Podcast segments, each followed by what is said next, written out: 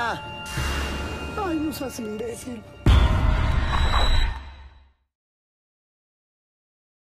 Hola, ¿cómo están? Bienvenidos al Sensacional de Historia. Este que les habla es Chuy Campos y bueno, pues yo estoy muy contento de estar con ustedes una vez más, como cada domingo, de, desde hace dos años, ¿no? Estamos haciendo este programa y pues la verdad que nos ha ido súper bien. El día de hoy vamos a hablar pues de pues mi fantasma predilecto y al que más miedo le tengo, que son los niños fantasma, querida comunidad. Para mí son los peores y creo que tengo derecho de tenerles miedo porque ahorita como lo vamos a ir contando, pues hay varias personas que le saben al tema y que eh, le, tenían un miedo peculiar a los niños fantasma. Bueno, vamos a hablar un poquito de qué onda con los niños, por qué esta versión, ¿no? Que se tiene. Eh, que de primera les digo, pues es un sinsentido. Que un niño sea fantasma quiere decir que fue una muerte interrumpida, ¿no? Una muerte eh, que probablemente fue violenta. Entonces, en ese sentido va, más o menos, ¿no? La, la, situación del miedo que se les tiene primigenio a los fantasmas. Y bueno, pues en el Día del Niño pensamos, ahí en el grupo de, Telegram, está Almudena, me, me comentó, pues, ¿por qué no hacemos algo de niños fantasmas? Pues perfecto, vamos a hacer algo de niños fantasmas el día de hoy. Agradezco a toda la gente que se va conectando. Eh, a ver, eh, nos ponen acá.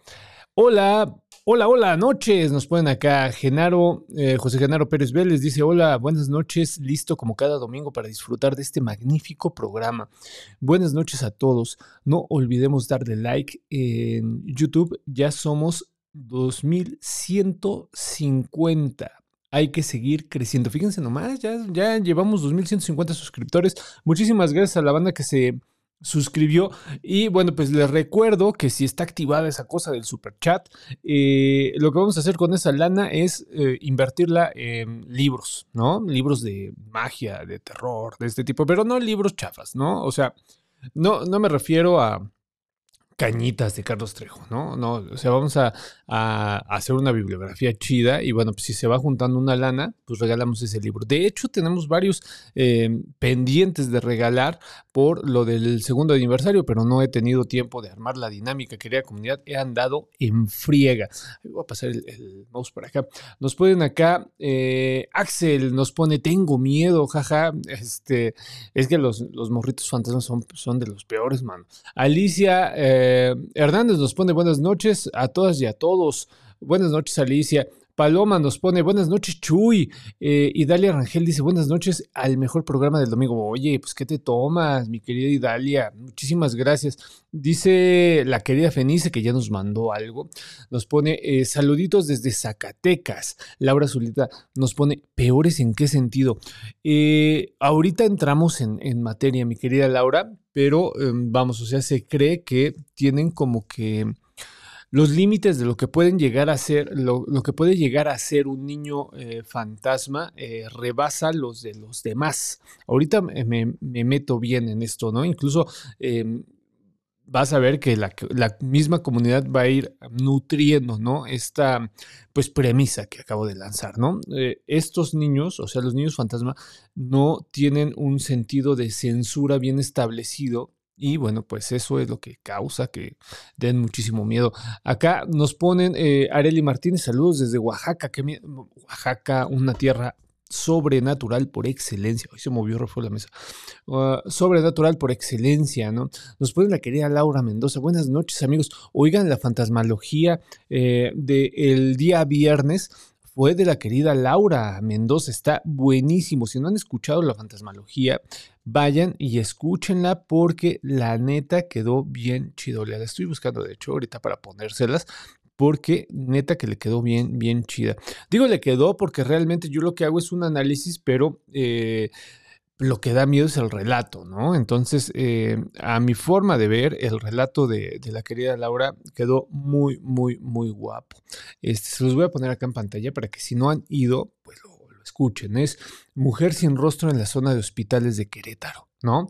Es este el que yo recomiendo, ahorita es el que traemos y la neta serio que quedó muy guapo.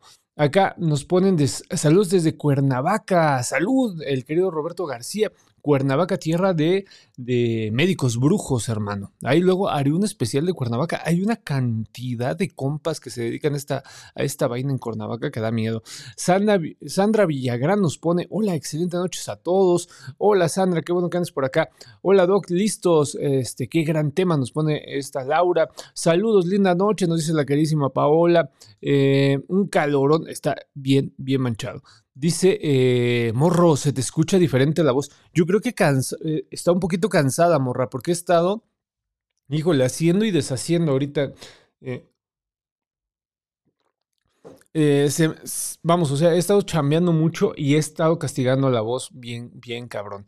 Pero lo chido es que este sábado, muy probablemente, querida comunidad, eh, ya es 95% seguro de que este sábado comienzan los, las charlas y los recorridos en el Fideicomiso del Centro Histórico de la Ciudad de México.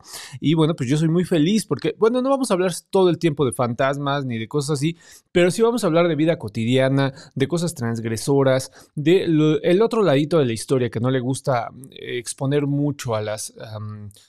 a las instituciones y este tipo de cosas vamos a, vamos a pegarle. Y el sábado probablemente a las 5 de la tarde, querida comunidad, Vamos a hablar sobre carpas y el antecedente de los grandes actores del cine de oro mexicano que se dieron en las carpas, se dieron en la, vamos, en, las plazas, ¿no? Casi no se habla de esto, ¿no? Pero de, ahí sale Joaquín Pardavé, de ahí sale este Cantinflas, de ahí sale, bueno, salen varios personajes, ¿no? Entonces, el viernesito vamos a estar en eso y bueno, por estar haciendo multimedia, estoy todo lastimado, morra. Espero que no, no se oiga muy feo. Eh, Noemí pone, Noemí Montañez pone mi primer live eh, amo, qué chido que andes por acá, Noemí. Eh, Laura Mercado, que seguramente nos va a ayudar muchísimo. Nos pone saludos, doctor Chuy. Yo y mi esposo listos para escuchar. Nos ponen esta Laura, excelente decisión, ¿no? Cañitas, no, por favor. Este, Polet nos pone buenas noches. Uy, qué miedo el, el tema de hoy. Sí, pensar en un niño fantasma, Terra. Patti Bellamy dice saludos, doctor, qué gusto verlos. Qué bueno que andes por acá, ya te extrañamos, mi querida Patti. Eh, Maite nos pone buenas noches, querida comunidad. Eh, acá están arrobando la querida Morra, que ya le invité varias veces a ver qué, nos cuenta la querida Morra después. Eh, gracias, Chucho, ya la escuché. Eh, nos ponen una al Telegram, se pone bueno el after, neta, Luego el after dura más que el programa. Se pone bien chido. Dice eh, Iris Dávila, buenas noches, profe. Dicen que los niños fantasmas no existen, que son demonios. ¿Qué opina usted? Ahorita entramos en materia. Ahorita entramos en materia. Este, nos ponen, una buenas noches a todos. Ya dejé mi like. Eh, Alicia Estrada nos pone saludos. ¿Qué onda, Alicia? Qué bueno que andes por acá. Eh, siempre tus intervenciones son muy interesantes. Nos pone Juan Ramírez, buenas noches. buenas noches aquí, buenas noches allá. Saludos, Doc. Buenas noches. Sí, super recorridos en vivo. Saludos, Chuy, desde Jalisco. Denise Vázquez, presente como cada domingo. Este, buenísimo, querida comunidad. Ah, miren, un último. Nos ponen, buenas noches, doctor Chuy. Eh, ahí se ven, no me gustan las cosas de espantos. Una vez en Bernal, en un recorrido de brujas, estaba diciendo que salen como bolas de fuego y de manera sorprendente una niña y yo volteo hacia el cielo y una bola de fuego pasó muy rápido, como unos 500 metros. Tanto el guía como la narradora quedaron mudos y empezó el griterío y no era un globo de, de, Cantoya, nos ponen acá, ¿no? Josefina nos pone buenas noches, Sofía nos pone hola.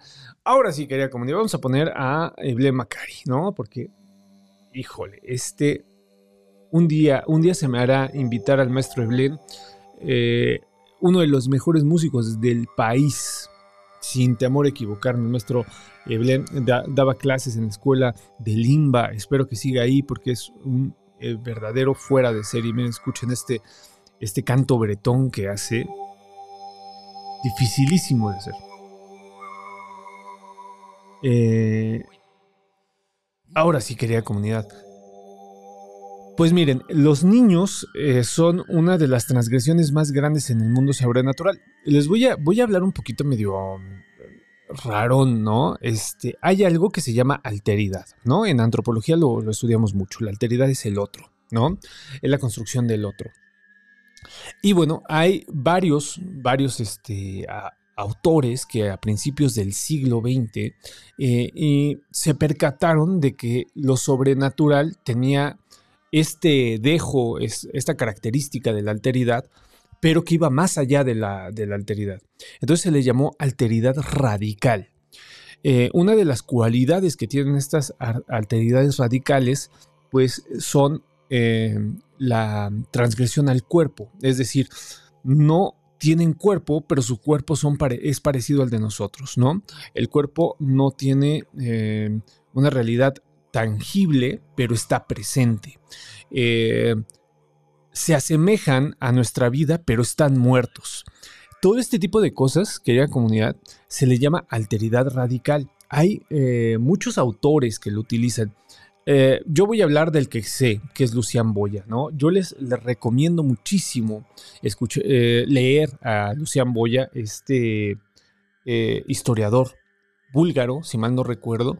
Y bueno, él nos habla de esto. Y los niños, aparte de ser esta alteridad, ¿no? Que les comento, es, son una alteridad que tiene pues em, también la transgresión de la edad, ¿no? Pongamos, voy a poner un ejemplo. Por ejemplo, Peter Pan es eh, el niño que no quiere crecer, por decisión no quiere crecer. Es eh, uno de los últimos arquetipos de la historia. Peter Pan, eh, de hecho hay un síndrome, el síndrome de Peter Pan, esta, banda que no queremos crecer, ¿no? Y me, uno, ¿no? porque creo que es muy común, ¿no? Esta, este síndrome del niño eterno, ¿no? Eh, pero bueno, cuando se manifiesta en, forma de fantasma, quiere decir que la vida de un infante es eh, algo que se rompió de tajo. Entonces cuando se rompe de tajo no es natural y ahí tenemos el primer punto de por qué dan miedo los niños eh, fantasma, ¿no? Porque algo les pasó que no están, que no están vivos, ¿no? O sea que literalmente fueron hubo una transgresión a la vida y gracias a eso se volvieron fantasmas. Esto también tiene que ver, querida comunidad, con la formación de lo bueno y lo malo en el humano. Ahí la querida Laura Mercado seguramente nos puede abonar muchísimo más de lo que yo podría, pero se los voy a contar, ¿no? Como todavía no se forma un criterio en un niño, o se tiene la idea, que no se forma el criterio, no distingue entre lo que es bueno y lo que es malo. Esto traducido al lenguaje sobrenatural quiere decir que con un niño fantasma no sabes lo que va a pasar. O sea, literalmente, él puede confundir todo con un juego. Fíjense cómo la idea de juego cambia y les debo el, podcast de juegos este, sobrenaturales, ahí, ahí lo, lo explicaré mucho más de forma más detenida, pero fíjense cómo la idea de juego cambia a algo tétrico, algo macabro, ¿no? Con un niño, el jugar con un niño fantasma es algo que está muy manchado. Entonces, esa es la cuestión en los niños fantasma. ¿No? Que no sabes qué onda. Ahora, también hay creencias, se cree que los niños eh, se pueden llevar a otros niños. Y esto es muy antiguo, esto no es propiamente del mundo moderno, ¿no? Sino que se cree que como les, se les hace sencillo jugar, ¿no? Se pueden llevar a los niños a jugar. Por eso se confunden mucho con los duendes, se confunden mucho con estos eh, tipos de seres pequeños del mundo férico, eh, llamémosle así porque tienen muchos nombres. Y bueno, pues esta situación eh, hace que tengan un cariz muy particular, ¿sí me entienden? ahorita me preguntaban, ¿por qué los niños dan tanto miedo? Pues es que dan miedo por eso, porque no se distingue entre lo bueno y lo malo. O sea, con un fantasma adulto, él te puede decir incluso el motivo de la condena.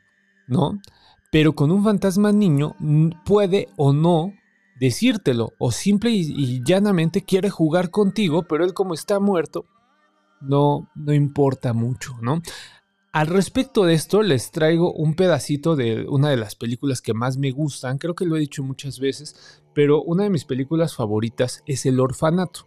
Esta, esta peli que ya tiene bastante tiempo, eh, pero que por el, por la temática tan profunda, pues se me hace muy eh, relevante para el cine de terror.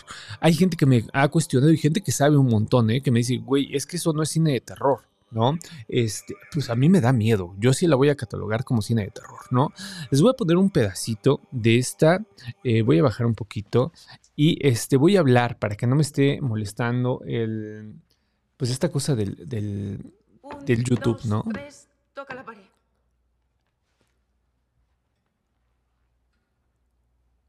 Aquí la mamá está jugando con los niños